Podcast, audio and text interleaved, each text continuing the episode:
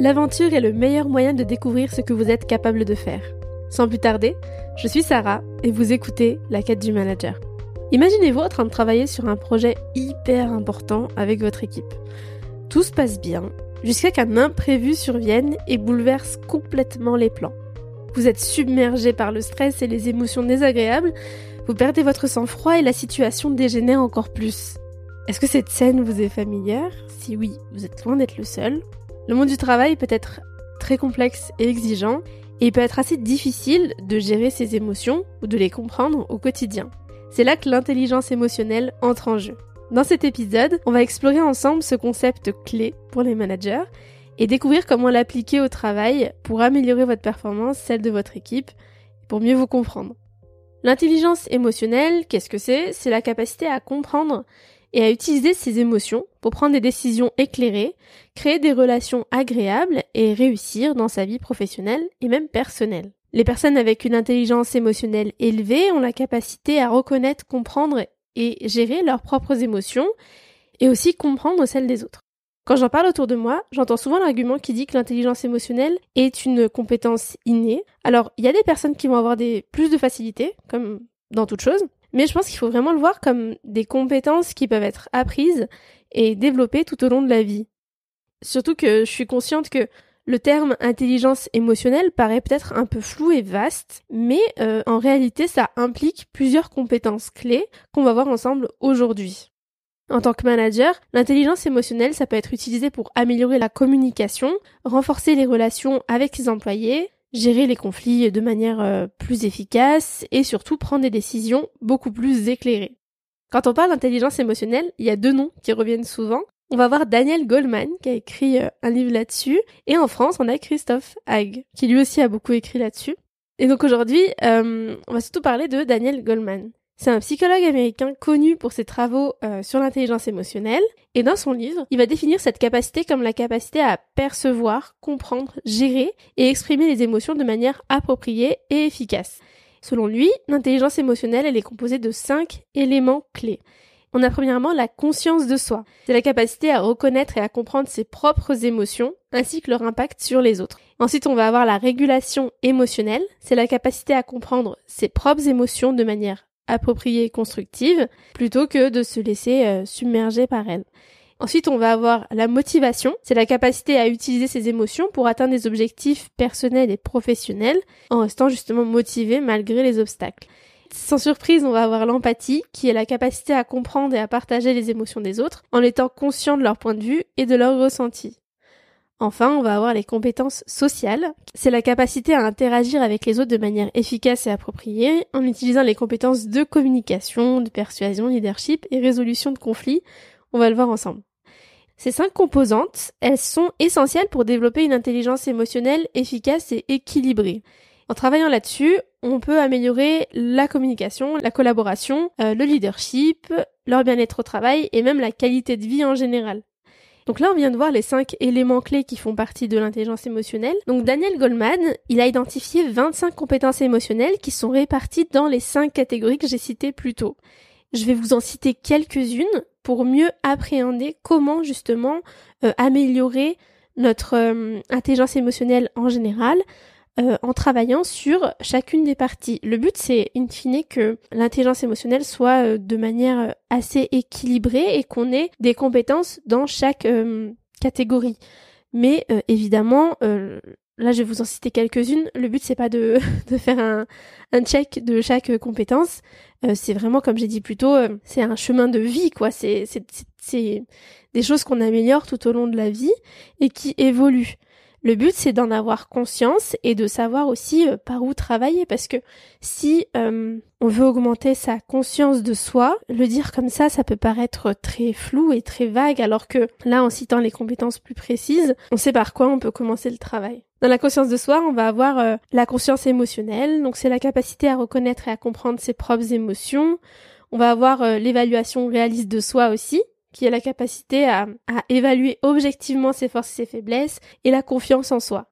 Dans la maîtrise de soi, on va justement avoir cette idée de contrôle, de fiabilité, d'adaptabilité aussi, d'innovation, c'est la capacité à trouver des solutions créatives à des problèmes difficiles, et aussi la conscience professionnelle. Dans la motivation, on va retrouver les compétences telles que l'orientation vers la réalisation, se fixer des objectifs ambitieux et se donner les moyens de les atteindre, l'engagement, les initiatives et l'optimisme.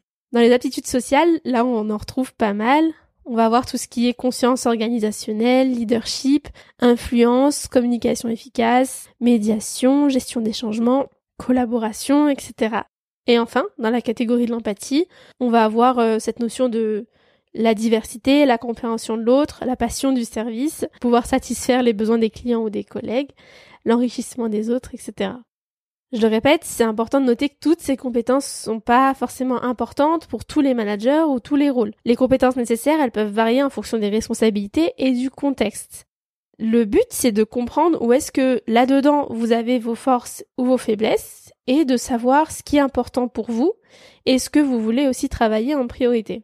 L'intelligence émotionnelle, vous l'imaginez, elle est très importante dans le milieu professionnel, elle peut aider dans les cas de gestion des conflits, parce qu'ils font partie intégrante de la vie professionnelle et il faut savoir les gérer efficacement. Les personnes qui vont avoir une intelligence émotionnelle élevée sont capables de comprendre les émotions des autres, de communiquer clairement et de trouver des solutions qui vont convenir à toutes les parties. Ça peut aider euh, évidemment à réduire les tensions et à maintenir une ambiance de travail agréable et positive.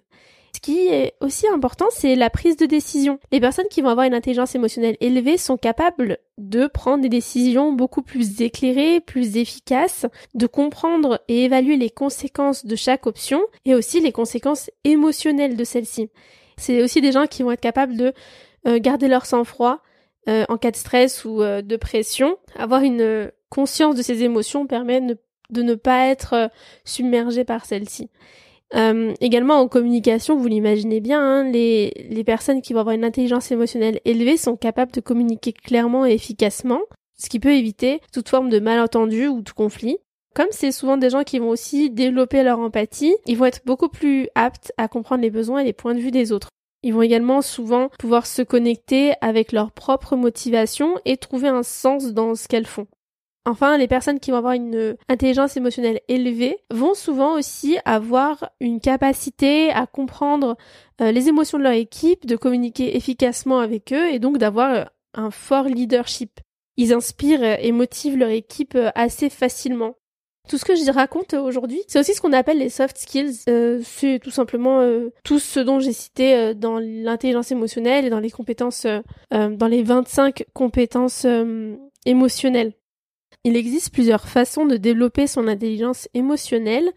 Une des premières euh, actions qu'on peut mettre en place, c'est euh, de justement savoir définir les émotions.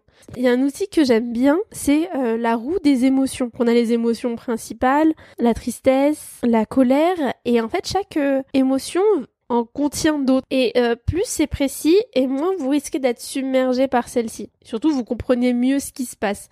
Par exemple, quand on est heureux, euh, c'est un terme euh, assez global, mais on peut être un peu plus précis en se disant bah là j'ai euh, là je me sens confiante, je me sens assez légère. Quand on a de la peur, c'est se dire bah là je me sens plutôt exclue ou je me sens préoccupée. Quand on a de la colère, c'est je me sens irritée, sceptique, impuissant. C'est quand même plus précis.